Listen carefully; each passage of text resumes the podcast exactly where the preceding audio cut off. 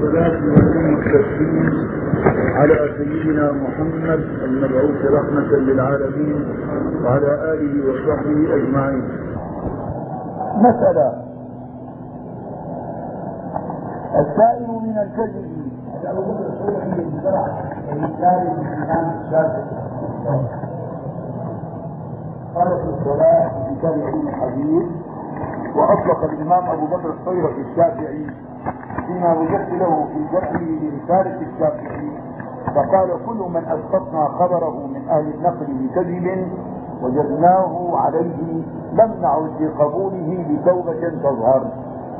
ومن ضعفنا نقله لم نجعله قويا بعد ذلك. وذكر أنه مما افترقت فيه الرواية والشهادة. يعني هذا الفرق بين الرواية وبين الشهادة. قال العراقي في شرعه في شرعه على علوم ابن الصلاح التقييد والإيضاح والظاهر أن الصيرفي أطلق الكذب وإنما أراد الكذب في الحديث بدليل قوله من أهل النقل. وقد قيده بالمحدث فيما رأيته في كتابه فيما رأيته في كتابه المسمى بالدلائل والإعلام. فقال وليس وليس يطعن على المحدث إلا أن يقول تعمدت الكذب فهو كاذب في الأول ولا يقبل خبره بعد ذلك. نعم. فأما إن كان قد كذب في الحديث متعمدا فنقل ابن الصلاح عن أحمد بن حنبل وأبي بكر الحميدي شيخ البخاري. هنا ذا شيخ الحميدي إن اثنين نحن عندنا. الحميدي شيخ البخاري عبد الله بن الزبير أبو بكر. هذا في عنا الحميدي صاحب الجمع بين الصحيحين. محمد بن فتوح. فهذا شيخ البخاري عبد الله بن الزبير أنه لا تقبل روايته أبدا. وقال أبو المظفر السمعاني من كذب في خبر واحد وجب إسقاط ما تقدم من حديثه. يعني تعليق على الكلام هذا. نقل ذلك ابن الملقن في المقنع ثم ذكر عن النووي في شرح مسلم قوله المختار الأظهر قبول توبته كغيره من أنواع الفسق. وعمل المحدثين يدل على هذا ففي تاريخ بغداد أن علي بن أحمد النعيمي وضع حديثا على شعبة ثم تنبه له تنبه له المحدثون فتاب وقال الذهبي في الميزان في ترجمته وقد بدت منه هفوة في صباه واتهم بوضع الحديث ثم تاب إلى الله واستمر على الثقة. انظر السير إلى آخره فقال الشيخ أحمد شاكير الراوي المجروح المجروح في الفسق إذا تاب عن فسقه وعرفت عدالته بعد التوبة تقبل روايته بعدها. فهذا على إطلاقه في كل المعاصي. ما عدا الكذب عن كل وما عدا لائم الواو ما عدا الكذب في رواية الحديث. فإن أحمد بن حنبل وأبا بكر الحميدي الله بن الزبير شيخ البخاري يعني وأبا بكر الصيرفي قالوا لا تقبل رواية من كذب في أحاديث رسول الله صلى الله عليه وسلم وإن تاب عن الكذب بعد ذلك. قال الصيرفي كل من أسقطنا خبره من أهل النقل بكذب بكذب وجدناه عليه لم نعد لقبوله بتوبة تظهر. فقال أبو المظفر السمعاني من كذب في خبر واحد وجب إسقاط ما تقدم من حديثه. ورد النووي هذا. فقال في شرح مسلم المختار القطع بصحة توبته وقبول روايته كشهادته كالكافر إذا أسلم. والراجح ما قاله أحمد بن حنبل ومن معه تغليظا وزجرا بليغا عن الكذب على رسول الله صلى الله عليه وسلم لعظم مفسدته فإنه يصير شرعا مستمرا إلى يوم القيامة بخلاف الكذب على غيره والشهادة فإن مفسدتهما خاطرة ليست عامة. أما كذب على رسول الله ذلك الأولى أنه لا تقر روايته فلا يقاس الكذب في الرواية على الكذب في الشهادة أو في غيرها ولا على أنواع المعاصي الأخرى. قال في التدريب السيوطي تدريب الراوي الشيخ تدريب النواوي وقد وجدت في الفقه فرعان يشهدان لما قاله الصيرفي والسمعاني فذكروا في باب الإعان أن الزاني إذا تاب وحسنت توبته لا يعود محسنا ولا يحد قاذفه بعد ذلك.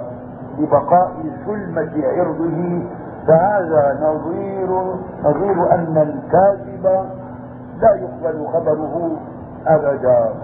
وذكروا أنه لو قذف ثم زنى بعد القذف قبل أن يحد القاذف لم يحد لأن الله تعالى أجرى العادة أنه لا يفضح أحدا من أول مرة. فالظاهر تقدم الزنا قبل ذلك. فلم يحد له القاذف. وكذلك نقول في من تبين كذبه الظاهر تكرر ذلك منه حتى ظهر لنا. يعني دليل إنه ما الله فضحه بالكذب إلا كان سابقا عم يكذب في أمور أخرى. ولم يتعين لنا ذلك فيما روي من حديثه فوجب إسقاط الكل. امين من كذب في الرواية على رسول الله. وهذا واضح بلا شك ولم أرى أحدا تنبه لما حررته والله أعلم. أحمد شاكر قلت رح نقرا شوي كمان في معنى. ومن العلماء من كفر متعمد الكذب في الحديث النبوي. ومنهم من يحكم قتله. يا رسول الله. يعني تعريف سبق ذكر شيء حول مسألة تعمد الكذب على النبي صلى الله عليه وسلم فالتراجع إذا بالمسند فقال النووي في شرح صحيح مسلم شارح الحديث من كذب علي متعمدا فليتبوأ مقعده من النار ولا يقطع عليه بدخول النار. وهكذا سبيل كل ما جاء من الوعيد بالنار لأصحاب الكبائر غير الكفر فكلها يقال فيها هذا جزاؤه وقد يجازى وقد يعفى عنه. دي مو مكفره يعني أمره إلى الله. إن شاء غفر له وإن شاء عذبه. ثم إن جوزي وأدخل النار فلا يخلد فيها. بل لا بد من خروجه منها بفضل الله تعالى ورحمته. ولا يخلد في النار أحد. مات على التوحيد وهذه قاعدة متفق عليها عند أهل السنة. هذا مثل تارك الصلاة عمدا. في خلاف للعلماء عند الإمام أحمد يكفر تارك الصلاة عملا بظاهر النصوص لكن الجمهور على أنه كفر دون كفر يعني لا يخرج من الملة. والدليل على ذلك أنه لا يخلد في النار من وحد الله. اللي بيعتقد بتوحيد الله أشهد أن لا إله إلا الله واشهد أن محمدا رسول الله لا يخلد في النار. فلذلك حتى الأحاديث الرسول قال خمس صلوات كتبهن الله على العباد. من جاء بهن ولم يضيع منهن شيئا استخفافا بحقهن كان له عند الله عهد ان يدخله الجنة. ومن لم يأت بهن فليس له عند الله عهد. إن شاء عذبه وإن شاء غفر له. فلذلك ما عدا التوحيد إذا كان واحد أشرك في توحيد الله هذا لا شك أنه يخلد أما إذا كان يوحد الله وكان عاصيا وفاسقا ودخل النار فلا يخلد في النار ولا يحكم بكفره أي بخروجه من الملة وإنما يقال كفر دون كفر.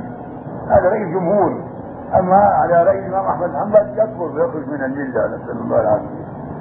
وقد حررت ذلك في المقدمات وأما من غلط في حديث. عن الغلط هلا. غير الابتداع وغير التسجيل الآن الغلط في الحديث.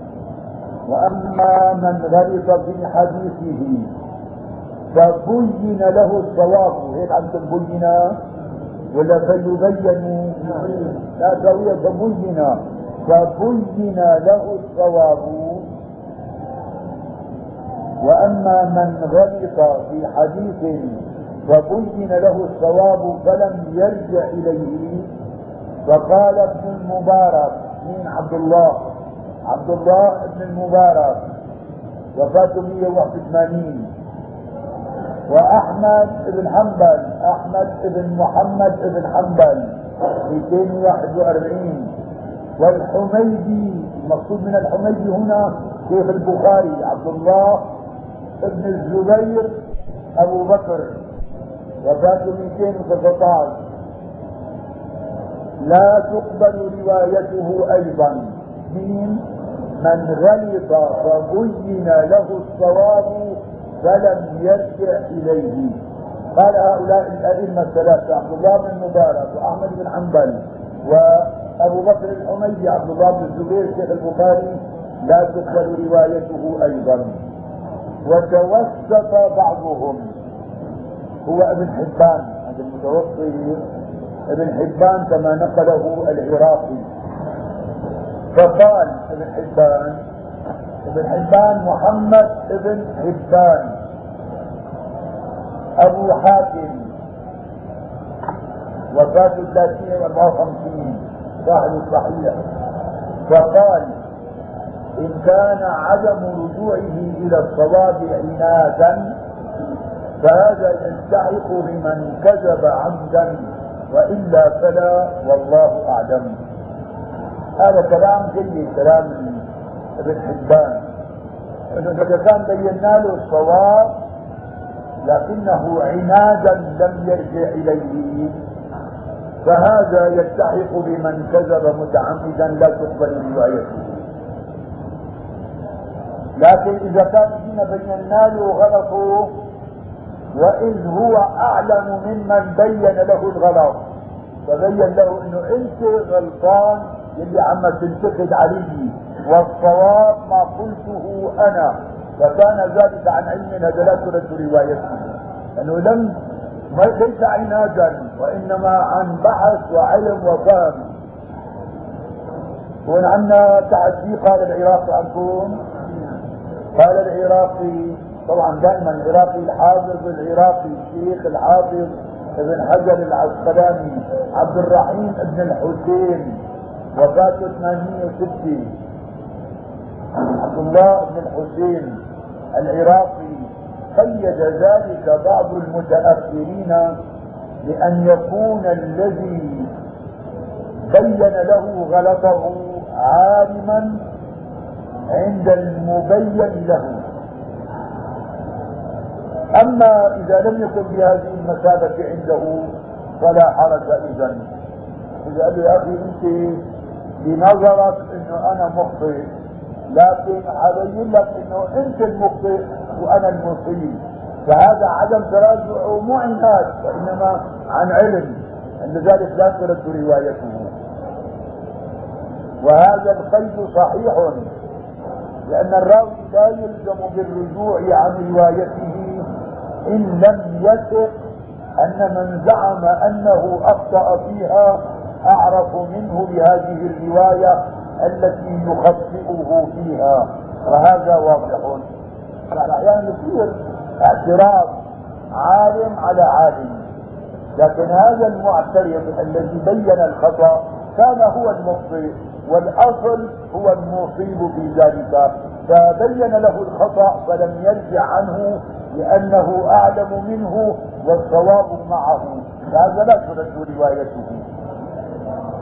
أقول قال السخاوي السخاوي صاحب المغيث محمد بن عبد الرحمن اسمه وفاته 902 قال السخاوي في فتح المغيث شرح ألفية الحديث. إذا حدا بيعرف الآن شفت ببعض الكتب مكتوب إنه ظهر كتاب فتح المغيث شرح ألفية الحديث للحافظ السخاوي محققا في خمسة مجلدات وفيه فهارس عامة. لذلك إذا السماع فيه دلنا عليه. أنا شفت إنه من أشاروا عليه لكن ما شفت لسه نعم ويرشد لذلك قول شعبة دائما إذا أطلق شعبة وهو شعبة ابن الحجاج. هذا من الرواة الذين اجتازوا القنطرة وفاتوا 160 هجري. ويرشد لذلك قول شعبة حين سأله ابن مهدي مين ابن مهدي؟ عبد الرحمن ابن مهدي اللؤلؤي وفاته 198 هذا رجل مثل ما قلنا الإمام الشافعي قال عنه لم أرى له نظيرا في الدنيا. ويرشد لذلك كقول شعبة حين سأله ابن مهدي من الذي تترك الرواية عنه؟ ما نصه إذا تمادى في غلط مجتمع عليه ولم يتهم نفسه؟ عند اجتماعهم. قال التاج التبريزي التلفزيون التاج هذا التاج اسمه علي ابن عبد الله تاج الدين التبريزي وفاته 746 تاج الدين علي بن عبد الله التبريزي نعم. لأن المعاند كالمستخف بالحديث بترويج قوله قوله بالباطل. الواحد ما تراجع عن قوله ما معه حجه وبرهان وإنما عنادا. فكونه عناد هذا قوله صار باطل. وأما إذا كان عن جهل فأولى بالسقوط يعني هو غلطان وجاهل إذا عالم ونبهه قال له ما بيرجع بس شو هالكتاب ما معي حجه فإذا اجتمع الجهل والعناد من البحث أولى أن ترد روايته. لذلك نقول أما إذا كان عن جهل فأولى بالسقوط لأنه ضم إلى جهله إنكاره الحق. يعني جاهل ومعاند هذا ما أكثر فيه عصرنا الحاضر هلا يكون جاهل جاهل. وما بيفهم بس في هذا الصواب ما بده معاند هذا لا يقبل حديثه ولا تقبل روايته لأنه جاهل ومعاند في ان واحد. ومنها هنا ينبغي التحرز من الكذب كلما أمكن فلا يحدث إلا من أصل معتقد. هذا الكلام كان أيام المخطوطات إنه بتكون نسخة مخطوطة معتمدة. يعني قرأها العلماء ونظر فيها الأئمة. الآن بين أيدينا كتب مطبوعة. ويجتنب الشواذ. تحت في رقم. قال شعبة شعبة بن نفسه لا يجيئك بالحديث الشاذ إلا الرجل الشاذ. هو شاذ بيجيك أشياء شاذة. نعم. والمنكرات. ويجتنب الشواذ والأشياء المنكرة التي ليست معروفة. فقد قال القاضي أبو يوسف في تلميذ الإمام أبي حنيفة يعقوب ابن إبراهيم. اسمه أبو يوسف القاضي. يعقوب ابن إبراهيم. وفاته 182 وقد قال القاضي أبو يوسف من تتبع غرائب الحديث كذب يعني هي أشياء منكرة غير معروفة حكايات ما لها أصل ولذلك يقع في الكذب وفي الأثر مقصود هنا من الأثر الحديث يعني المرفوع مو الموصوف وفي الأثر مرفوعا كفى بالمرء اسما أن يحدث بكل ما سمع. هذا بصحيح مسلم جاري لكن بلفظ كفى بالمرء كذبا أن يحدث بكل ما سمع. في المرفوع هكذا جاء. وجاء عن عمر موقوفا عليه بنحوه. كفى بالمرء اسما أن يحدث بكل ما سمع. موقوف على عمر الخطاب. لكن هنيك من قال وفي الأثر أي في المرفوع إلى رسول الله كما جاء في صحيح مسلم بلفظ كفى بالمرء كذبا أن يحدث بكل ما سمع مسألة. لا تفريعات يعني على هذه القواعد. وإذا حدث ثقة عن ثقة بحديث فأنكر الشيخ سماعه لذلك بالكلية هذا لم انتقلنا من بحث الغلط إلى إنكار السماع أنا مثلا سمعت حديث من شيخي وأنا على يقين من سماعه قال الشيخ أنكر لكن أنكر لأنه نسيان الشيخ. إذا كان نسيان حكم ما جاي معنا بقى الموضوع. فأنكر الشيخ سماعه لذلك بالكلية. فاختار ابن الصلاح أنه لا تقبل روايته عنه بجزمه بإنكاره. إذا أنكر ولا يقدح ذلك في عدالة الراوي عنه فيما عداه. يعني هالرواية الشيخ أنكرها. هالرواية ما مقبولة أن نروي عنه لكن بقية الروايات تروى عنه وهو مقبول لكن هو أنكر هذه الرواية فقط. بخلاف ما إذا قال مو أنكار جاية بخلاف ما إذا قال لا أعرف هذا الحديث من سماعي فإنه تقبل روايته عنه. مو أنكر لأنه بإنكاره لأنه معناها يعني متأكد. أما لمن قال والله أنا ماني متذكر الحديث إنك أنت سمعانه مني.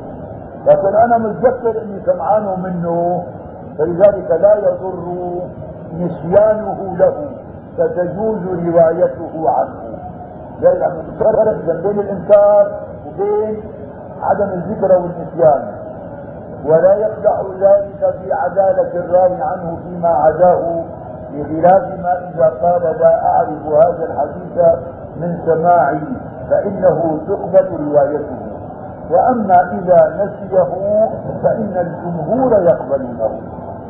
إذا كان ناسي شيء. وهذا قد يتعرض الإنسان للنسيان فهو الرواية رواها وأخذ عنه التلميذ ولكنه نسيها فالجمهور على قبولها. ورده بعض الحنفية. كحديث سليمان بن موسى عن الزهري عن عروة عن عائشة أيما امرأة نكحت بغير إذن بغير إذن وليها فنكاحها باطل. هذا الأحناف ردوا لها الحديث بنظر إن هذا الحديث مضطرب ولا عند غيرهم الحديث صحيح وله طرق وله شواهد عندنا حديثين في النكاح. هذا الحديث حديث لا نكاح إلا بولي وشاهدي عدل. كذلك الأحناف هذا الحديث جعلوه مضطربا فلم يأخذوا به. وحديث أيما امرأة نكحت بغير إذن وليها فنكاحها باطل كذلك اعتبروا الاحناف ان هذا حديث مضطرب فتركوه ولذلك أخذوا اجازوا للمرأة إذا كانت بالغة راشدة أن تزوج نفسها من كفء. لكن عند غيرهم لا عند عند مالك وأحمد والشافعي ما يجوز انه المرأة أن تزوج نفسها بنفسها مهما كانت صغيرة أو كبيرة وإنما لابد لها من ولي لهذين الحديثين. وهذان الحديثان صحيحان ولهما روايات متعددة فلذلك هما بروايات وشواهد صحيحين. لكن يسموه الاحناف اللي ردوها. جاء عندي رواه أبو داوود والترمذي والنسائي في الكبرى وابن ماجه وأحمد بن حنبل هذا الحديث. قال ابن جريج فلقيت الزهرية فسألته عنه فلم يعرفه. عم يقول عندي تحت روى هذا الإنكار أحمد والبخاري في التاريخ. والصحابي في شرح المعاني من طريق إسماعيل بن علي عن ابن جريج. وقال ابن عدي في الكامل وهذه القصة معروفة بابن علية.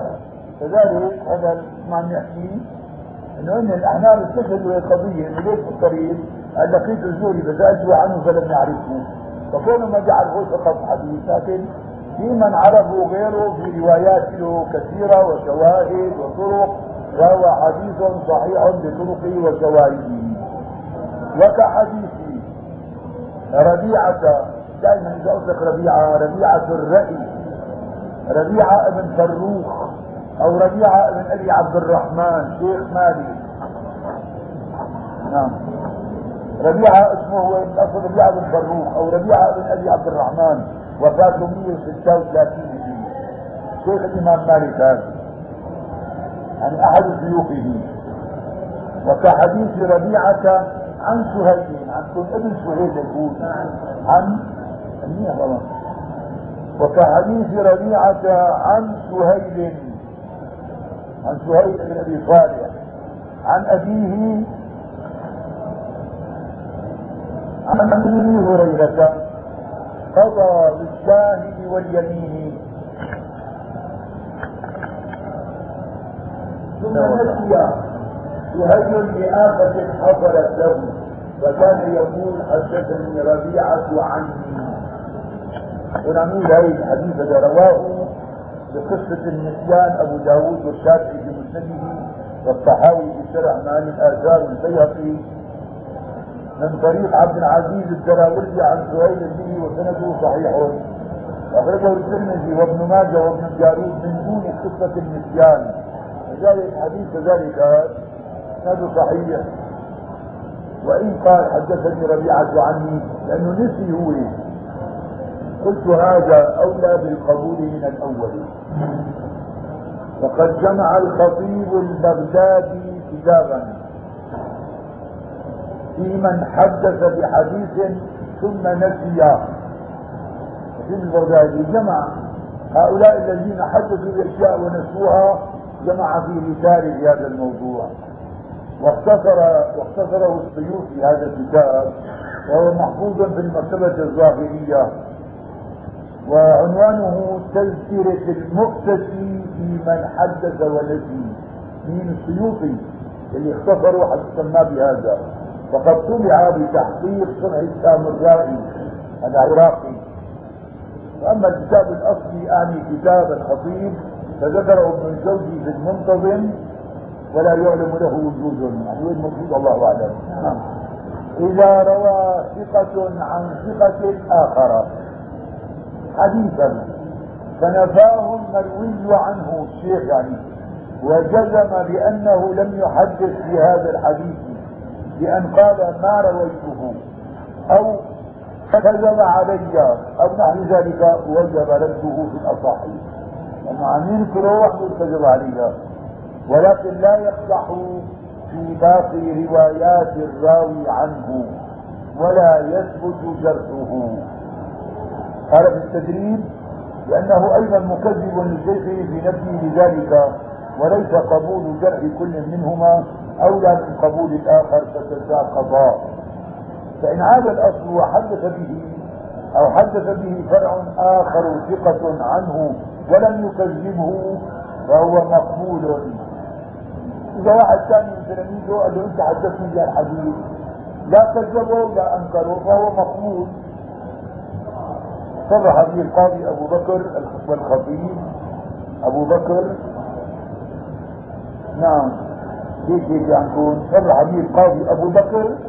يكون والخطيب وغيرهما. أيوه أبو بكر الباقلاني أو نعم. وهذا الذي رجحه لا أراه راجحا. بل الراجح قبول الحديث مطلقا إذ إن الراوي عن الشيخ ثقة ضابط لروايته فهو مثبت والشيخ وإن كان ثقة إلا أنه ينفي هذه الرواية والمثبت مقدم على النافي وكل إنسان عرضة للنسيان والسهو وقد يثق الإنسان بذاكرته ويطمئن إلى أنه فعل الشيء جازما لذلك أو إلى أنه لم يفعله مؤكدا لجزمه وهو في الحالين ساهل يجوز يعني فكون الشيخ نسي وذاك متذكر الطالب فلذلك المثبت مقدم على الناس. وهذا يعني حسب القواعد الاصوليه وإلى هذا القول ذهب كثير من العلماء. واختاره السمعاني وعزاه الشافعي للشافعي. عن كل الشافعي غلط ولا فيه وعزاه الشافعي للشافعي وصول اللامين للشافعي. حتى الهندي والله من هذا الهندي عم يقولوا لا هو ولا الدور اي ما لقيتوه من هذا الهندي وحكى الهندي الإجماع عليه. كما نقل ذلك السيوطي في التدريب. ثم قال ومن شواهد القبول أنه شيخه جسمي وقال له أو شيخه أنكر. لأنه رواية أحمد شاكر يعني نظره إنه أعم من النسيان. إنه هو أنكر. لكن تلميذه متذكر. فلذلك باعتباره هذا مثبت وذاك نافي المثبت مقدم على النافي ومن شواهد القبول ما رواه الشافعي عن سفيان بن عيينة عن عمرو بن دينار عن أبي معبد عن ابن عباس قال كنت أعرف انقضاء صلاة رسول الله صلى الله عليه وسلم بالتكبير قال عمرو بن دينار ثم ذكرته لابي معبد بعد فقال لم أحدثك لم ينام له عمرو بن دينار. قال عمر قد حدثتنيه فقال الشافعي كأنه نسيه بعدما حدثه إياه. والحديث والحديث أخرجه البخاري من حديث ابن عيينة. وأما إذا لم ينفي الشيخ الحديث الذي حدث عنه الثقة به بل نسيه فقط. بأن قال لا أعرفه أو لا أذكره أو نحو ذلك فإنه أولى بالقبول. يعني إذا أنكر فنقبله لأنه المثبت مقدم على الناس. فإذا نسي من باب أولى أن نقبله ولا يرد من ذلك للنسيان وجاز العمل به على الصحيح وهو قول الجمهور من أهل الحديث والفقه والكلام خلافا لبعض الحنفية. ومثال ذلك ما رواه أبو داود والترمذي وابن ماجه. من رواية ربيعة بن أبي عبد الرحمن هذا ربيعه الرأي هو ربيعه بن فروخ عن سهيل بن أبي صالح عن أبيه عن أبي هريرة في قصة بذكروها عن ربيعة بن فروخ مطولة وانه غاب وبعدين رجع وابنه عم يدرس في الجامع وقام كلها ذكرها الذهبي في ترجمته وهي غير صحيحة. يعني إن كان أحيانا تسمعوها من صحيحة نعم. عن سهيل بن أبي صالح. عن سهيل بن أبي صالح ابن صالح. عندهم أبي عن سهيل بن أبي صالح عن أبيه عن أبي هريرة أن النبي صلى الله عليه وسلم قضى باليمين مع الشاهد. زاد أبو داود في رواية أن عبد العزيز الدراوردي قال فذكرت ذلك لسهيل فقال حدثني ربيعة وهو عندي ثقة أني حدثته إياه ولا أحفظه. قال عبد العزيز وقد كان سهيل أصابته عله أذهبت بعض عقله صار معه نسيان وغلط ونسي بعض حديثه فكان سهيل بعد يحدثه عن ربيعة عنه عن أبيه. يعني حدثني فلان أنه روى عنه ورواه أبو داود أيضا من رواية سليمان بن بلال عن ربيعة. قال سليمان فلقيت سهيلا. فسألته عن هذا الحديث وقال ما أعرفه. فقلت له إن ربيعة أخبرني به عنك. قال فإن كان ربيعة أخبرك عني فحدث به عن ربيعة عني نقله بالتدريب قال ابن الصلاح في علوم الحديث وقد روى كثير من الأكابر أحاديث نسوها بعدما حدثوا بها عمن سمعها منهم. فكان أحدهم يقول حدثني, فلان عني عن فلان بكذا وكذا. وجمع الحافظ الخطيب ذلك في كتاب أخبار من حدث ونسي. مسألة وانتقلنا لمسألة جديدة.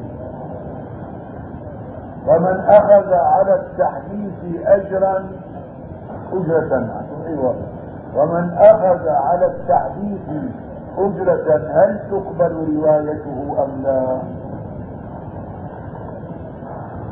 في أول الإسلام القرون المفضلة الثلاثة وعند المتقدمين كانوا يعتبروا إن الإنسان يتعلم العلم ليعلمه لغيره.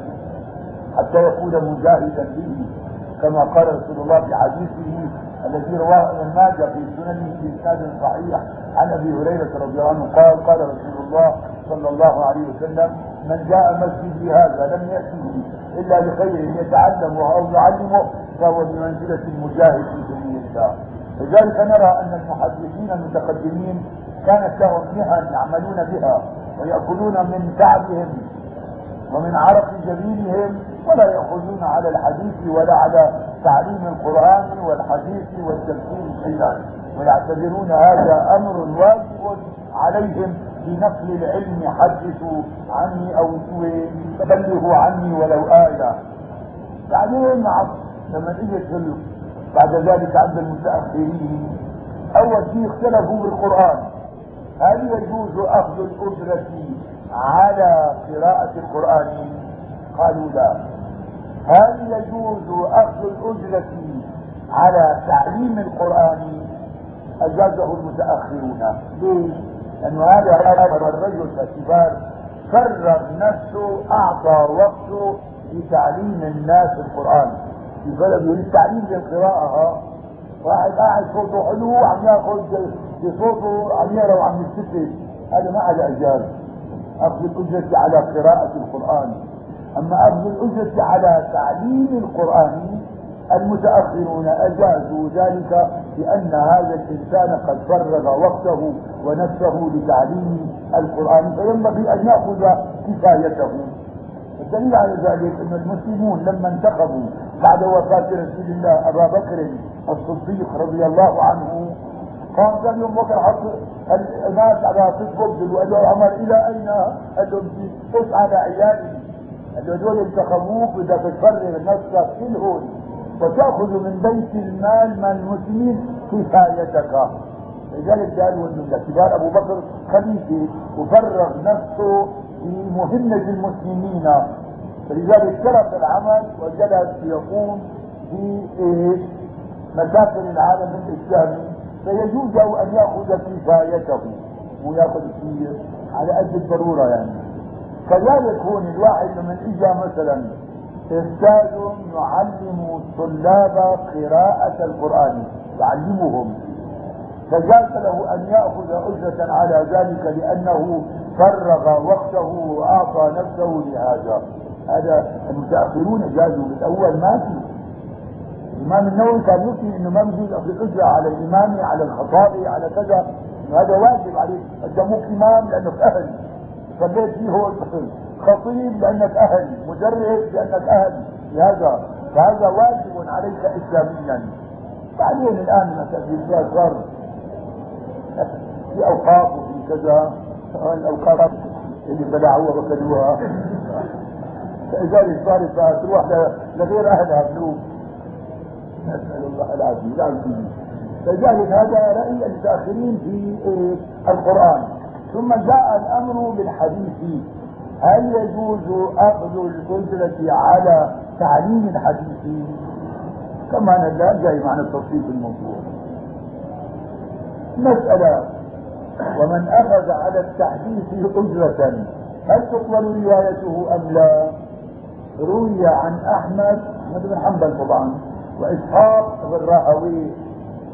إسحاق بن راهوي اسمه إسحاق بن إبراهيم. ما بيطلع معنا الراهوي راهوي من اساسه إسحاق ابن إبراهيم وفاته 161 أحمد بن حنبل 241 كمان قلنا أحمد ابن محمد ابن حنبل. أحمد بن حنبل ما بيطلع. أحمد ابن محمد ابن حنبل جده. 241 إسحاق ابن إبراهيم ابن راهويه 161 وابي حاتم من ابو حاتم الرازي اللي بينقل ابنه كتاب الشرح والتعديل لابن أبي حاتم. قال أبي أبو حاتم كذا. أبو حاتم الرازي اسمه محمد ابن إدريس الرازي. وفاته 277 هذول الثلاثة سؤاله أنه لا يكتب عنه بما فيه من حرم المروءة. الله أكبر. اعتبروا انه اذا ياخذ اجره على التحقيق. هذا في خرم مروءة مخالفة الانسانيه ولذلك لا يكتب عنه ولا يؤخذ بروايته. وترخص بعدين هذا أبو نعيم الفضل بن دكين. الفضل بن دكين أبو نعيم اسمه 219 وفاته. وعلي بن عبد العزيز البغوي 286 وآخرون. هذول قالوا برخصة في ذلك إنه يجوز لمن أخذ على التحديث أجرة وتقبل روايته عندهم. لأن هذا ضموا الاقوال المتاخرين كما في القرآن وغير ذلك. كما تؤخذ الأجرة على تعليم القرآن. وقد ثبت في صحيح البخاري إن أحق ما أخذتم عليه أجرا كتاب الله. هذا حديث صحيح وبالبخاري لكن هذا وارد في الرقية. إن أحق ما أخذتم عليه أجرا كتاب الله.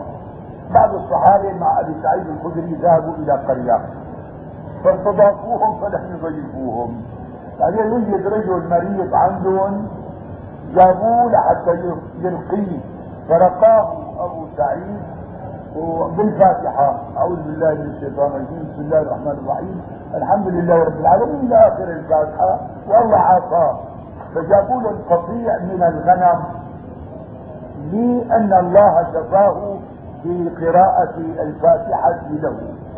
طبعا مو المفروض الفاتحة بس قرآن يعني فهو استعمل الفاتحة وغيرها مثل آية الكرسي قل هو الله أحد.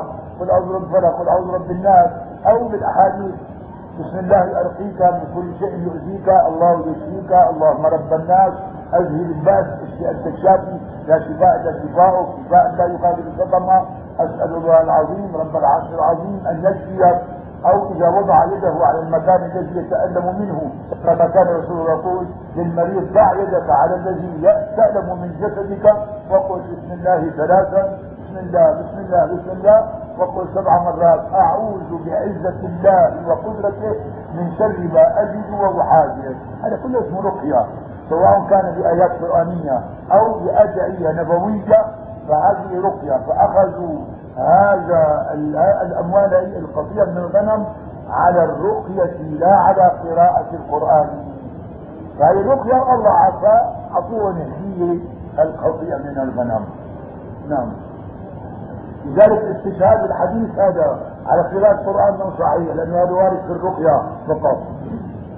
وقد أفتى الشيخ أبو إسحاق الشيرازي هذول الشيرازية الثاني أبو إسحاق اسمه إبراهيم بن علي. أبو إسحاق الشيرازي إبراهيم بن علي وفاته 476 فقيه العراقي في بغداد لأبي الحسين ابن النقور في رقم تحت أربعة توفي سنة 476 مين هذا ابن النقور؟ 476 لأخذ الأجرة اسحاق الشيرازي وابو الحسين بن النصور أفتوا بأخذ الأجرة بشغل المحدثين له عن التكسب لعياله يعني فرغ نفسه لتدريس حديث رسول الله على الشباب ويريد أن يعيش فيأخذ كفايته. لذلك نقول لشغله لكل المحدثين له عن التكتب لعياله. مسألة قال الخطيب البغدادي قال التاريخ. أحمد بن علي ثابت وفاته 463 إحنا هذه المرة على الخطيب البغدادي. اعلى العبارات هذا الكلام حكاه في علم الرواية. اعلى العبارات في التعديل والتجريح أن يقال حجة أو ثقة. وأدناها أن يقال كذاب كذاب مو مقبول له ثقة أو حجة على العبارات قلت ابن كثير عن أقول وبين ذلك أمور كثيرة يعثر ضبطها. وقد تكلم الشيخ أبو عمرو وعمرو بن الصلاح يعني في علوم الحديث في المقدمة على مراتب منها. ذكر الحافظ في خطبة تقييم التهذيب يعني في المقدمة مراتب الجرح والتعديل. تعبد والتعديل؟ حطوا مراتب الجرح الهواء الهواء والتعديل. ثقة ثقة أو معنى. كثقة حافظ.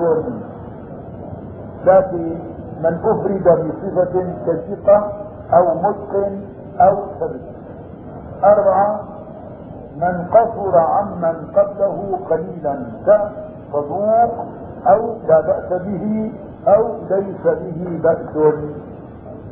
خامسا من قصر عن ذلك قليلا كصدوق سيء الحفظ أو صدوق يهم أو له أوهام أو يخطئ أو تغير لآخر.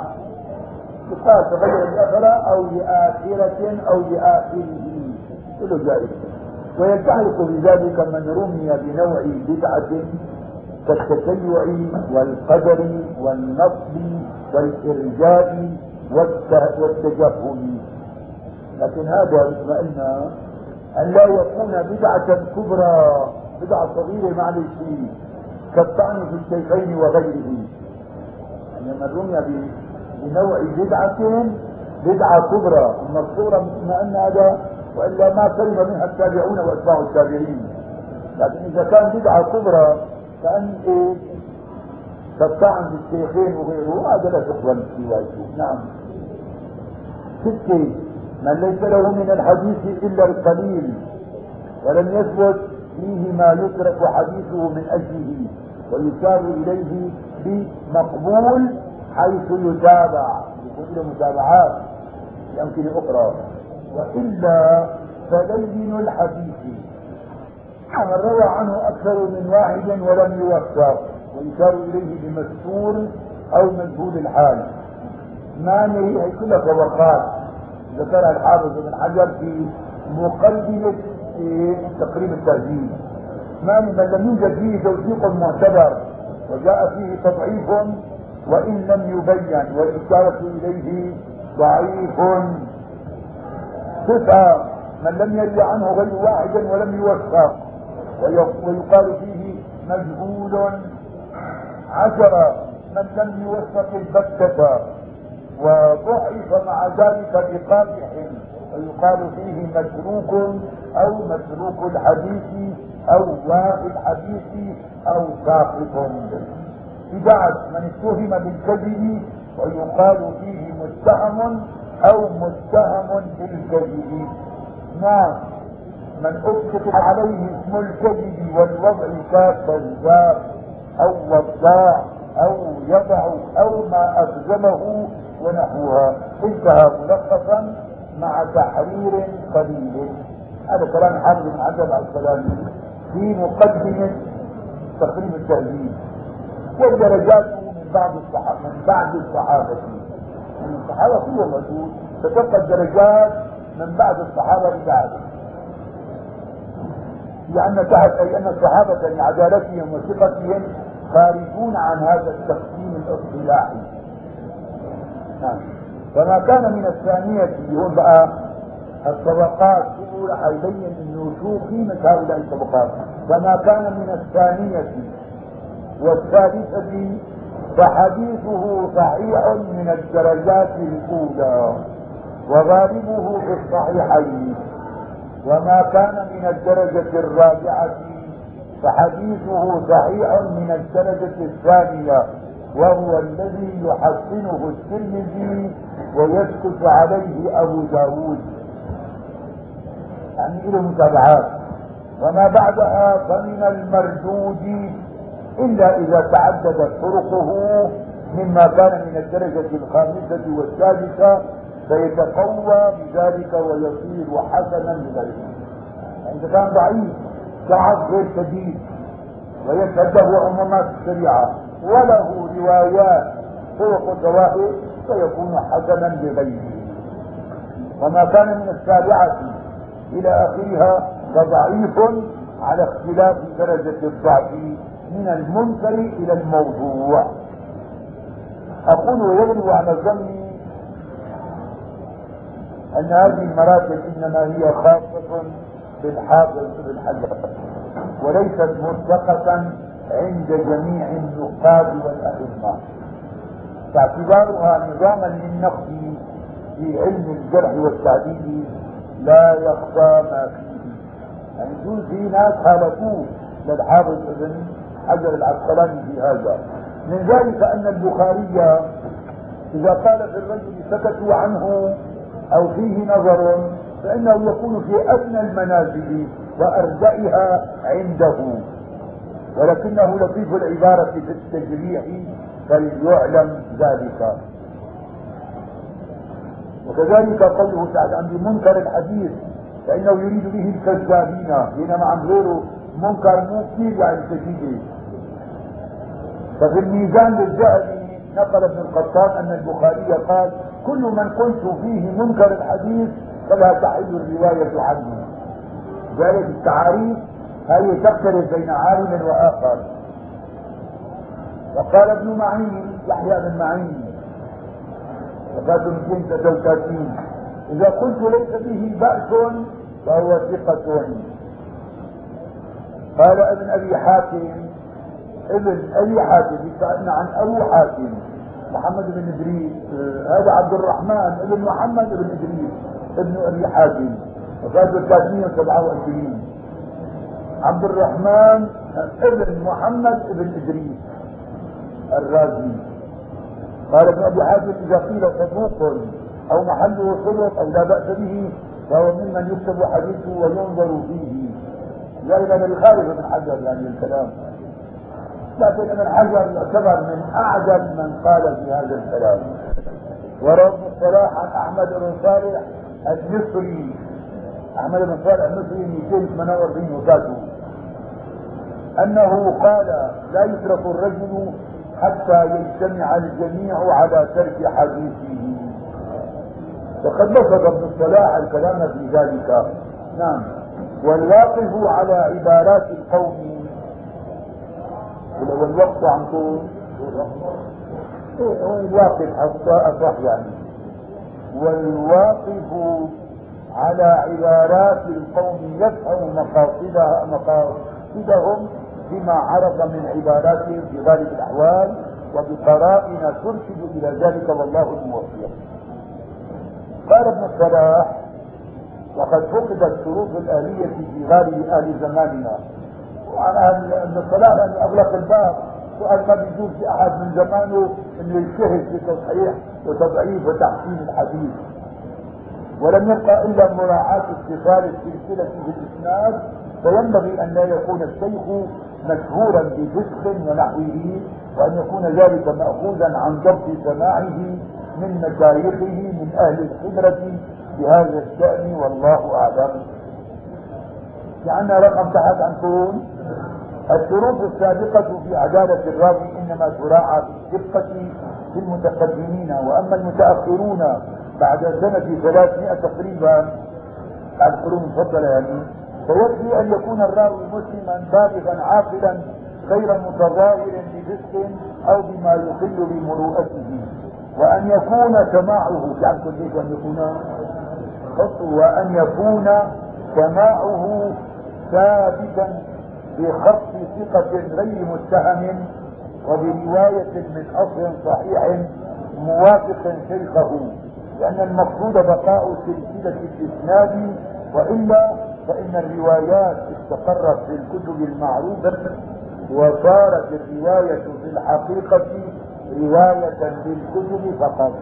هذا ما في مخطوطات وإنما رواية بالكتاب عم نقراها لكن الاعتبار حققت وتحققت من قبل طلاب العلم بحالها قال الحافظ البيهقي البيهقي أبو بكر أحمد بن الحسين وفاته 458 توسع من توسع في السماع من بعض محدثي زماننا الذين لا يحفظون حديثهم ولا يحسنون قراءته من كتبهم ولا يعرفون ما يقرأ عليهم بعد أن تكون القراءة عليهم من أصل سماعهم. وذلك لتدوين الأحاديث في الجوامع التي جمع الكتب يعني جمعها أئمة الحديث فمن جاء اليوم بحديث لا يوجد عند جميعهم لا يقبل منه لم يكن منكر. ومن جاء بحديث معروف عندهم فالذي يرويه لا ينفرد بروايته والحجة قائمة بحديثه برواية غيره والخوف من روايته والسماع منه أن يصير الحديث مسلسلا بحدثنا وأخبرنا. وتبقى هذه الكرامة التي خصت بها هذه الأمة شرفا لنبينا صلى الله عليه وسلم. الآن ما في اتصال أسانيد وقال الذهبي في الميزان ليس العمدة في زماننا على الرواة بل على المحدثين والمفيدين الذين عرفت عدالتهم وصدقهم في ضبط أسماء السامعين. ثم من المعلوم أنه لا بد من صون الراوي وستره. فالعبرة في رواية المتأخرين على الكتب والأصول الصحيحة التي اشتهرت كتابتها إلى مؤلفيها بل تواتر بعضها إليهم وهذا شيء واضح لا يحتاج إلى بيان والحمد لله رب العالمين.